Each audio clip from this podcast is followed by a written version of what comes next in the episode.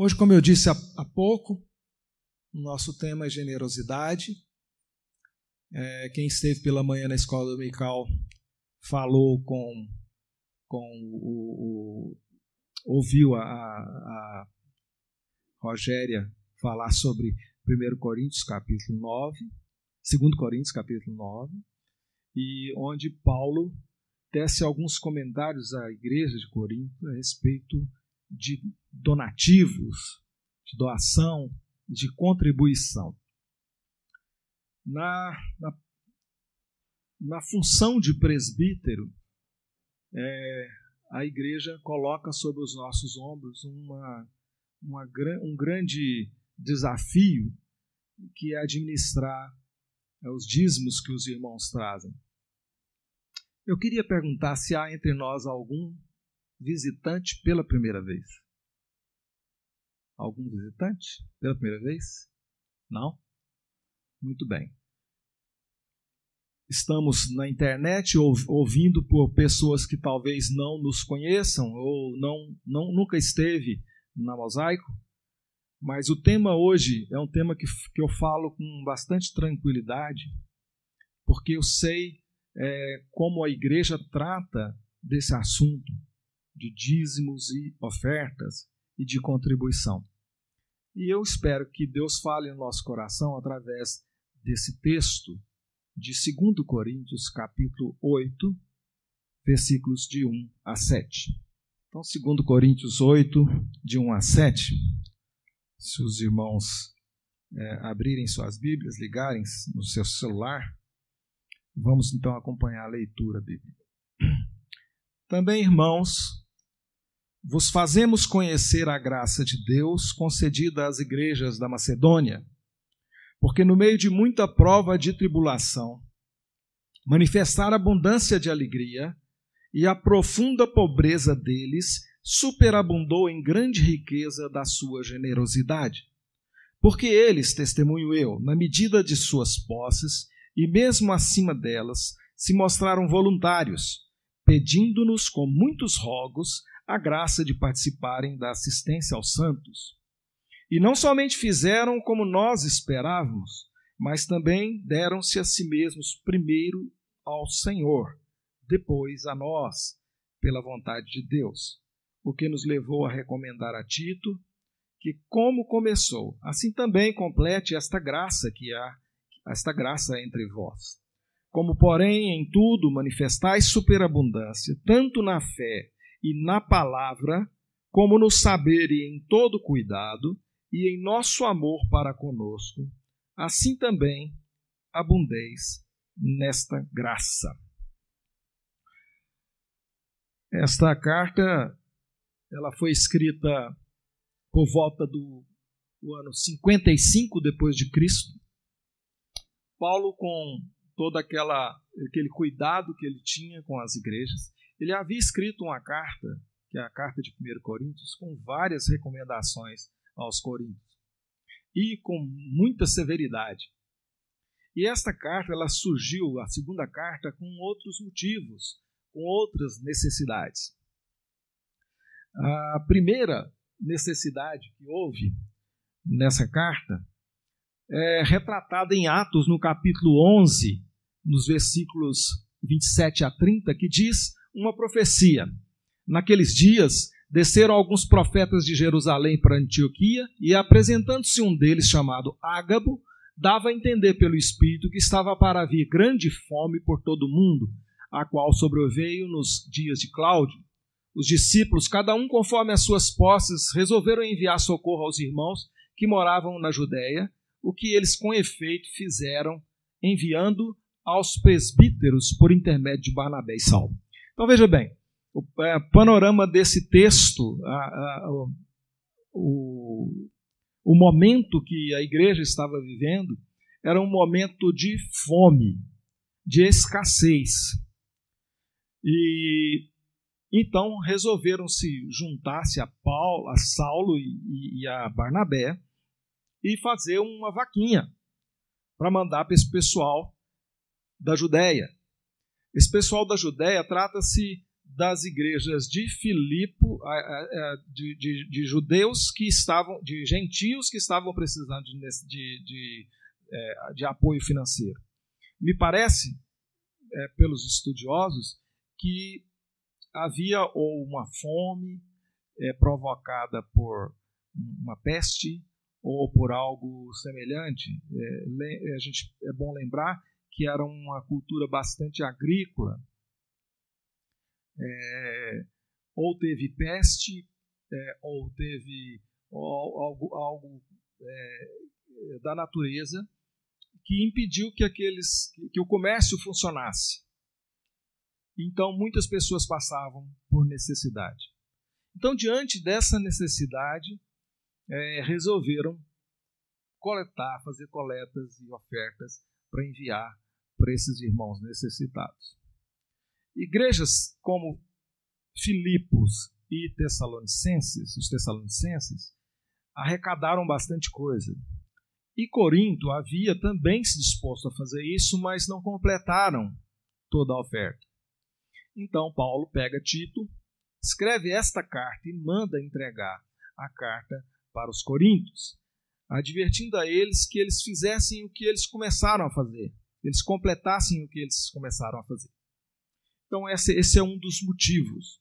Outro motivo da carta, e propriamente do que o Paulo está falando no capítulo 8, é que eles estavam sendo, é, é, Paulo estava sendo questionado. E começaram a questionar a idoneidade de Paulo com relação a esses donativos. Então, ele se defende.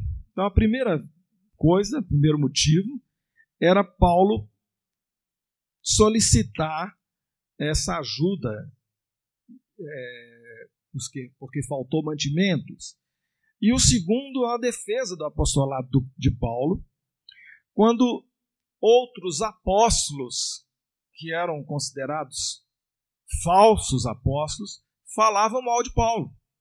Então vejam vocês que essa coisa de contribuir de dinheiro não é de hoje que as pessoas desconfiam daqueles que pedem contribuição.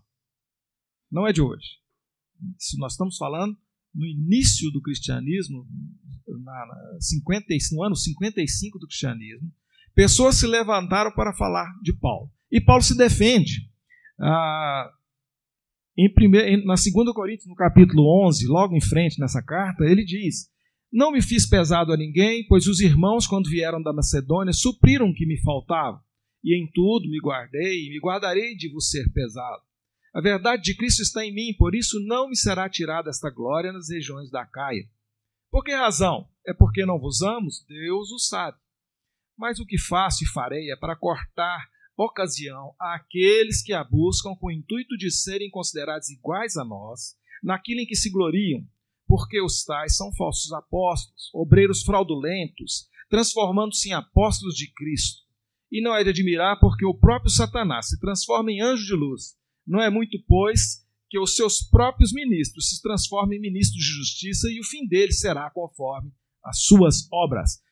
Recado direto de Paulo para aqueles que são falsos apóstolos e que estão pensando em ganância ao pedir contribuição, ao solicitar ao povo de Deus oferta com fins próprios então Paulo diz que ele não está nesse meio.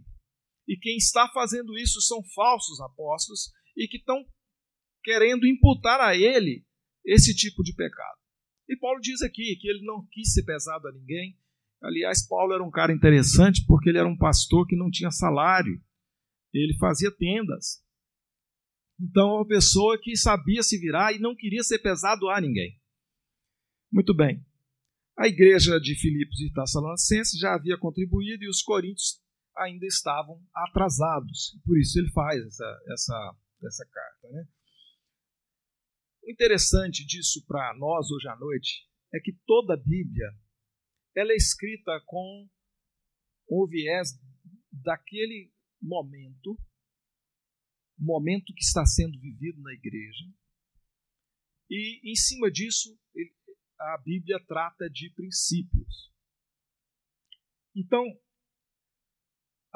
se Paulo estivesse escrevendo hoje, provavelmente ele estaria falando da epidemia, da crise financeira que o mundo inteiro está passando, das necessidades dos irmãos e dos não irmãos com relação à falta de mantimentos e à falta de emprego e tudo mais.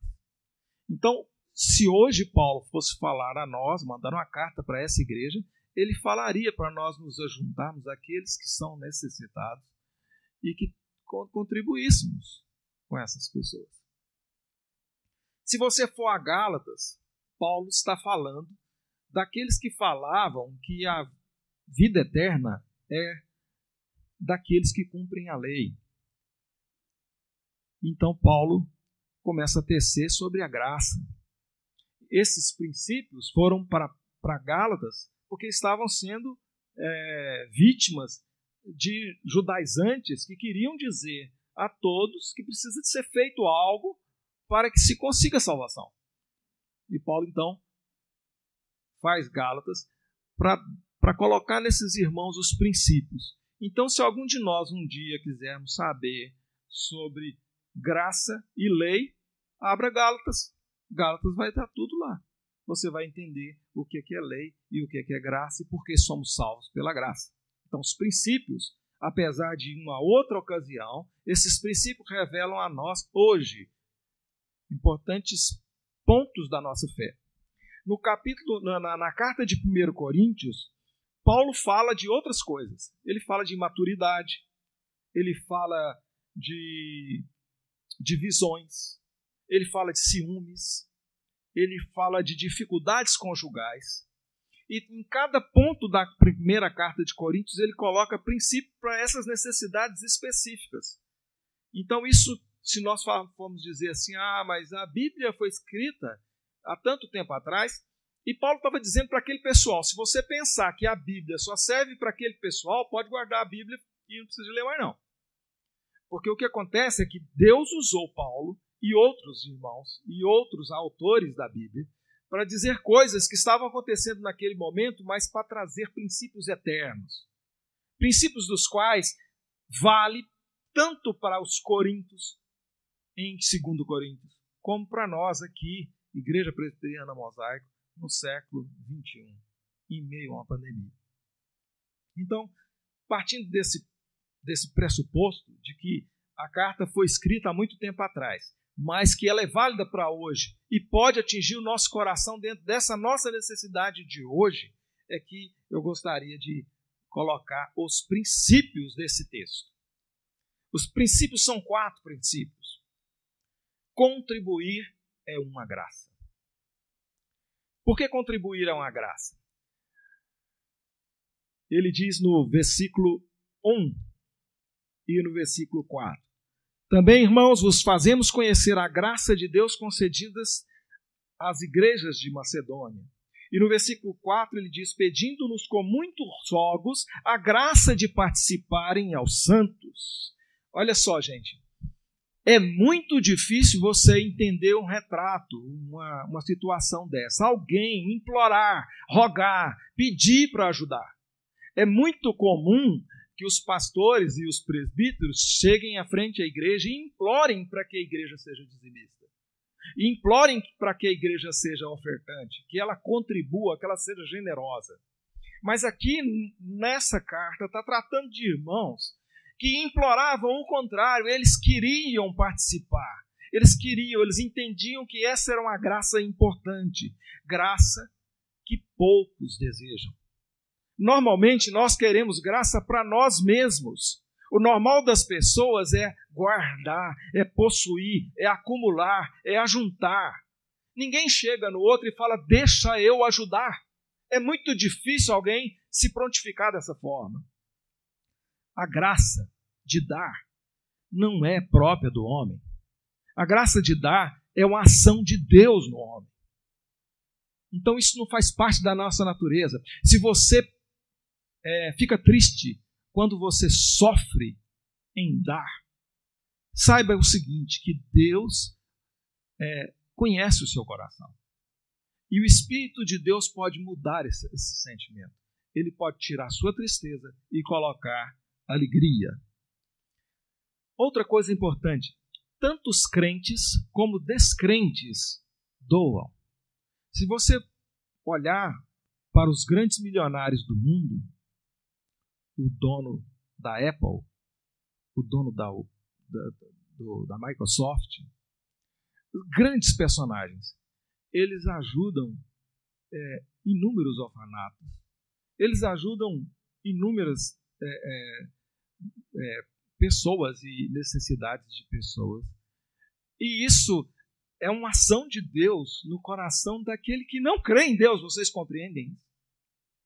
Porque é, não é normal, não é normal que alguém ganhe dinheiro, fique rico e fale assim: eu vou começar a dar um pouco da minha riqueza. Isso não é normal. O normal é que alguém olhe e fale assim: eu estou rico porque eu fiz, eu fiz tudo para ficar rico. E eu quero guardar a minha riqueza. Mas Deus opera com sua graça, e aí a nossa igreja ensina uma doutrina muito importante, que é a graça comum. Ele dá a graça para aquele que não crê nele, de querer contribuir. Nós ligarmos as televisões, a gente vai ver que inúmeras pessoas têm contribuído nesse momento de crise mundial, de falta de emprego, de falta de comida. Muitos a gente sabe que fazem isso com motivações erradas, com, como aqueles que estava escrito lá em Gálatas, como se você estivesse fazendo algo para conseguir salvação. Independente da motivação, Deus promove no coração do homem a vontade de dar. Nós somos chamados a cooperar, nós somos chamados a contribuir. Chamados a contribuir com pessoas com necessidades. É, há uns dias atrás eu estava no Shopping Bela Vista, almoçando, e uma mulher passou com uma criança no colo e outra na mão e me pediu dinheiro. É tanta gente que pede dinheiro para gente que você tem hora que perde a paciência, porque é toda hora, toda hora, todo momento, principalmente na crise que estamos vivendo. É no sinal, é em qualquer lugar, tem gente pedindo. E eu, naquela hora, disse que não. Mas eu estava andando.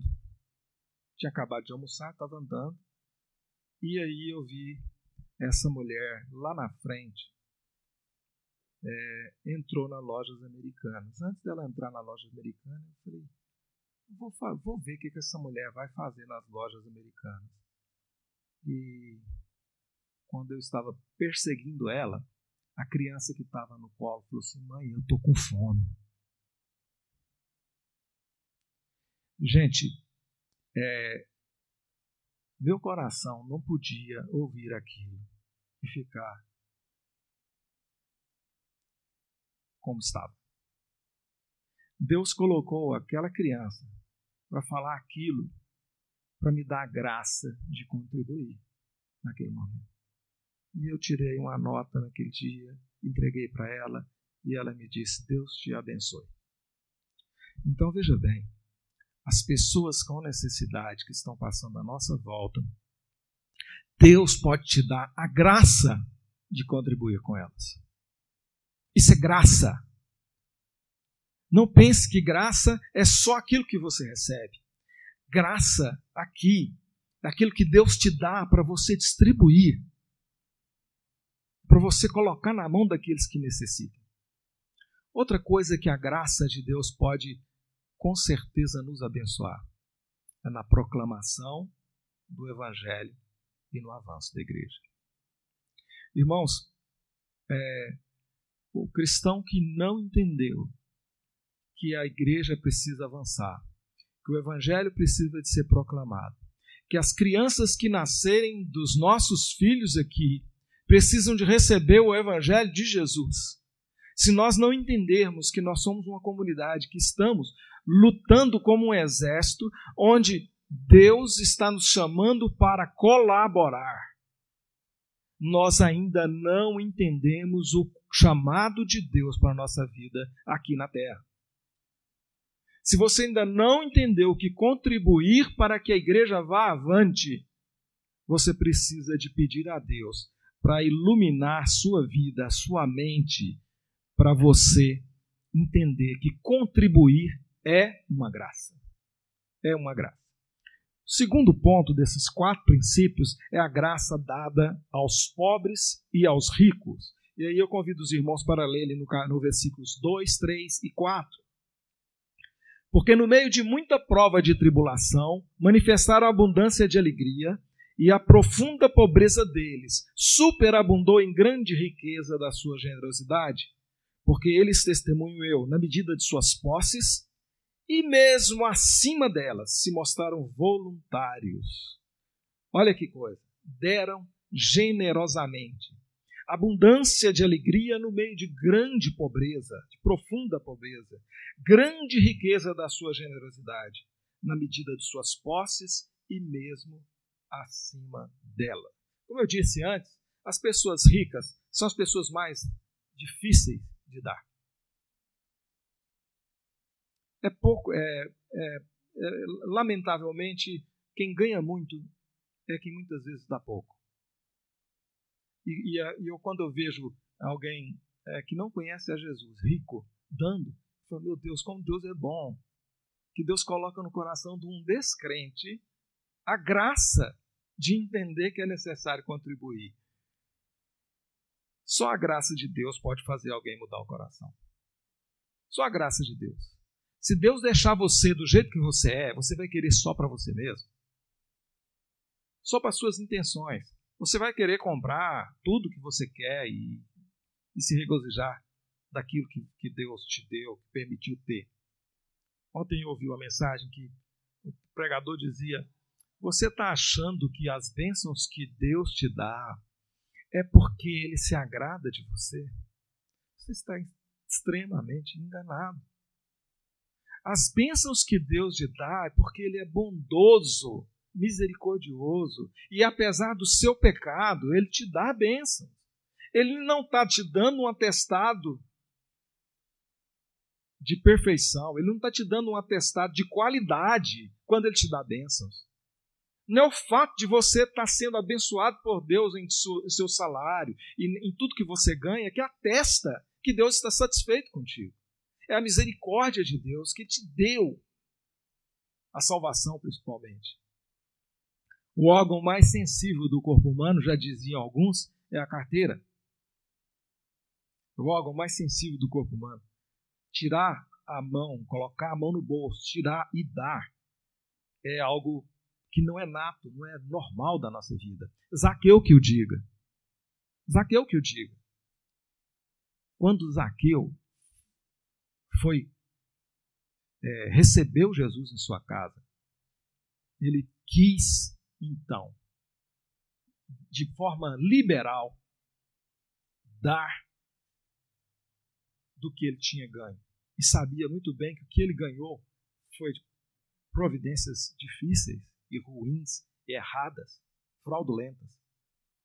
Mas na visita que Jesus fez àquela casa, ele confrontou todo esse egoísmo de Zaqueu, e, e Zaqueu então se pronunciou: Eu quero dar.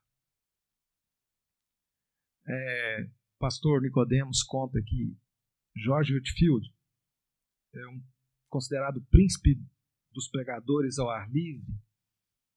Ele era um pastor inglês, pregava muito na Inglaterra e depois nos Estados Unidos.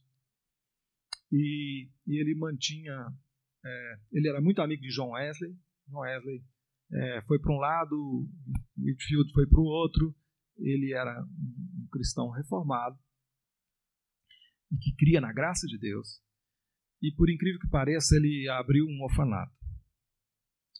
E Whitfield tinha uma, uma qualidade de pregação impressionante, porque era um homem que falava de maneira doce e que era nato da vida dele. Quando ele falava sobre este assunto que nós estamos falando hoje, inúmeras pessoas doavam. Havia um, um rebuliço quando ele falava sobre contribuição. E certa vez, quando ele foi pregar nos Estados Unidos, Benjamin Franklin foi ouvi-lo. E já sabendo que as grandes pregações dele falavam sobre contribuição, Benjamin Franklin então resolveu sair de casa sem a carteira. Ele deixou e falou assim: Eu vou ver esse cara, mas eu não vou levar dinheiro, não, não quero dar nada. E conta Nicodemos que ele chegou e começou a ouvir, e lá para o final da mensagem, ele cutucava o vizinho falando: Me empresta dinheiro que eu preciso dar. Me empresta dinheiro que eu estou sem minha carteira. Essa é a graça de Deus dada aos ricos e aos pobres. Quantos de vocês conhecem pobres que são tão generosos, que são verdadeiros ricos, que são totalmente desapegados com aquilo que têm? Vamos para o terceiro tópico do nosso texto. Versículo 5. Contribuição e consagração andam juntos. Versículo 5 diz: Isso não somente fizeram como nós esperávamos, mas também deram-se a si mesmo primeiro ao Senhor, depois a nós, pela vontade de Deus. Deram a si mesmo primeiro ao Senhor. Na conversão, tudo que a pessoa tem vem junto. Quando você toma uma decisão por Jesus, você está entregando a sua vida completamente ao senhorio dele. E isso não tira a sua carteira. Isso não tira as suas posses. É uma vida integral entregue nas mãos do Senhor. A verdadeira conversão produz transformação. E uma das transformações é nesse aspecto, aspecto financeiro. Quando Jesus, diz a Bíblia, vendo Jesus, o que Zaqueu disse, então falou: Hoje veio salvação a esta casa. Entendem a conclusão de Jesus? Vocês podem compreender o que Jesus está dizendo? Agora sim, eu acredito que esse homem converteu. Porque ele era um publicano, pecador, que cobrava impostos de maneira errada, e agora esse homem manifestou da graça de Deus. Então Jesus reconheceu que naquele dia houve salvação naquela casa. Quando você é tocado pelo Espírito Santo de Deus para dar para alguém aquilo que necessita, ou para contribuir com o reino dele na igreja, houve salvação na sua casa. É graça de Deus foi ministrado do Espírito Santo algo que não é seu. Deus promoveu graça no seu coração. Então, Zaqueu, que havia tanto apego às riquezas e que gostavam, gostava de dinheiro, porque ninguém faz nada de forma errada como Zaqueu fazia, porque não gosta de dinheiro. Gostava muito de ganhar dinheiro. Então, naquele dia, ele se tornou o ídolo do dinheiro e falou: Eu vou dar quatro vezes mais do que eu furtei. O quarto item. Completem essa graça que há entre vós. Versículos 6 e 7. Vamos recorrer ao texto novamente. O que nos levou a recomendar a Tito que, como começou, assim também complete esta graça entre vós. Como, porém, tudo manifestais superabundância, tanto na fé e na palavra, como no saber e em todo cuidado, e em nosso amor para convosco, assim também abundeis nesta graça. Tito está levando esta carta. Ouça, igreja, o que Deus está falando. Completem esta graça que há entre vós. Hoje à noite, se eu puder dizer, ouvindo as palavras de Paulo para nós nesta, nesta noite, eu posso também enumerar as coisas que Paulo está enumerando para os Coríntios. Olha só, da mesma forma, Igreja Mosaico, que manifestais superabundância na fé, na palavra, no saber, no cuidado, no amor. Completem com a generosidade. Ótimo, você sabe onde estão todos os versículos da Bíblia que você gosta. Ótimo, você presta atenção no sermão. Ótimo, você faz sua devocional. Ótimo, você quer viver uma vida com Deus. Ótimo, você tem cuidado com os irmãos. Ótimo, você é amoroso. Completa. Continua. Não deixa isso passar. Complete a graça entre vós, entre nós. E por fim, gente, vamos para as aplicações. E eu escolhi quatro aplicações desse texto para o nosso dia a dia. A primeira aplicação: o crente consagrado é generoso. Dá com alegria. Corações alcançados pela graça são corações generosos. Se sua vida não está envolta com generosidade, tem algo errado acontecendo contigo, meu irmão. Tem algo errado acontecendo comigo. Quando os meus apelos é, egoístas me impedem de dar, me impedem de contribuir, é porque a minha consagração ao Senhor precisa de ser alterada. Eu preciso de me consagrar. Eu preciso de me dedicar ao Senhor para entender a generosidade. O segundo ponto, a contribuição não pode ser vista como obrigatória. E aqui eu falo tanto a vocês que estão me vendo, como aqueles que estão me vendo pela internet, talvez não me conheçam ou não conheçam essa igreja. Quando a gente fala que a igreja, a contribuição não deve ser obrigatória, não deve mesmo. A contribuição não pode ser através de medo. Há muitos pastores colocando medo nas pessoas para contribuir. Se você não contribuir, o gafanhoto vai, vai destruir sua colheita. Se você não contribuir, algo ruim vai acontecer com você. Não é por medo. Aqui, Paulo fala da abundância em alegria. E Deus ama quem dá com alegria. Foi um dos textos que nós lemos no começo do culto. Deus ama quem dá com alegria. Deus não quer você dando com raiva ou com peso. O seu peso em dar o dízimo, o seu peso a dar uma oferta, é inócuo, é desnecessário. Nós não queremos vir aqui aos domingos e falar assim: contribua, contribua, contribua, contribua. Se não contribuir, vai dar tudo errado. Não, nós queremos uma igreja que ouça a graça de contribuir, diga: eu quero contribuir, eu quero contribuir. Onde eu posso contribuir? Como eu posso fazer para contribuir? E hoje o Rogério falou sobre várias formas de, de contribuir. Você pode contribuir com o tempo, né? Você pode contribuir com o seu talento. Você pode contribuir com diversas maneiras, diversas formas de contribuir. O que está faltando na igreja? Por que está acontecendo algo errado? O que, que eu posso fazer para ajudar mais? Então, contribuir é algo que aquele que é chegado no Senhor, aquele que, que, que se consagra, aquele que está meditando e querendo transformação em sua vida, ele não vê como obrigatório. E nós também não vemos a obrigatoriedade em te pedir para dar o dízimo, ou em te pedir para dar oferta, ou em te pedir para ajudar um irmão necessitado. Não é essa a nossa intenção, de obrigarmos aqueles que estão conosco a contribuir. Mas a esperança que nós temos é que Deus coloque no coração do crente a graça, a grande oportunidade de dizer: eu contribuo e é uma grande bênção contribuir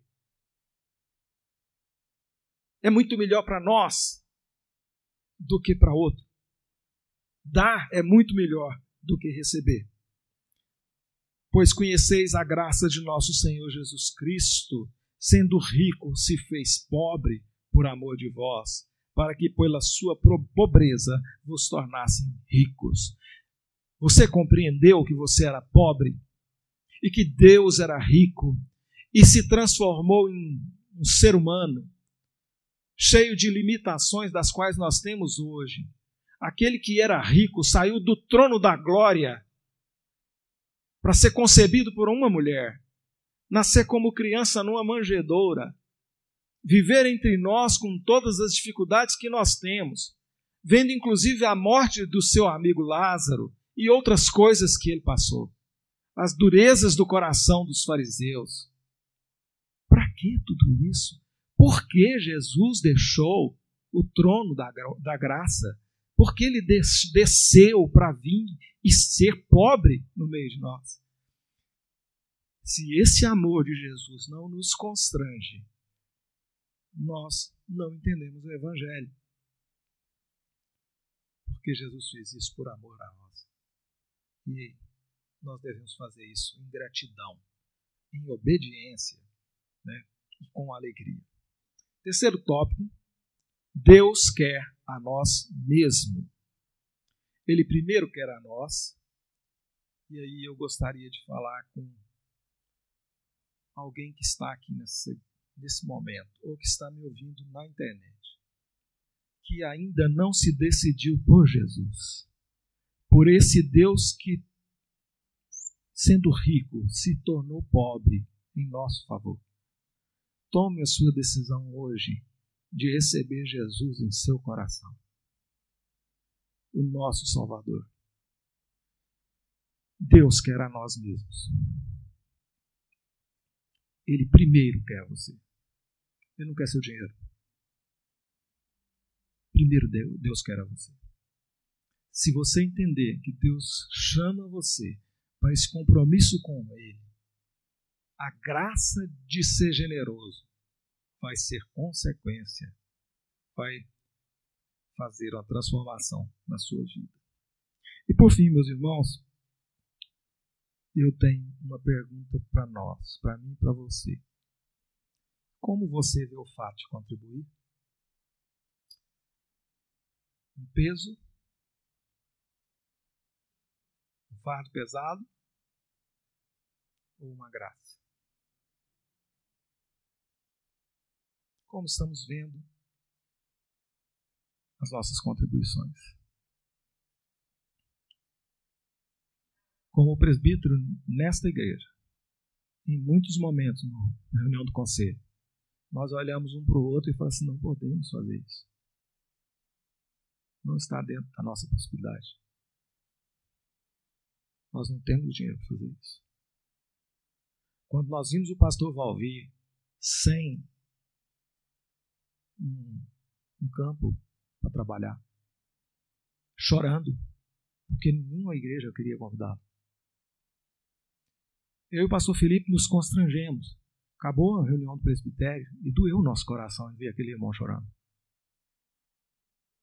E a graça de Deus falou ao nosso coração. Chamou o Valvir para estar com a gente. Deus vai suprir as, as necessidades dele e as nossas. Difícil, meus irmãos. Difícil tomar decisões como essa. Como presbítero, a gente olha no, movimento financeiro da igreja, conversa com o Valdeci e fala: e agora? Dá para contratar missionário de criança? Dá para contratar missionário de música? Dá para fazer alteração no templo? Nós queremos o avanço.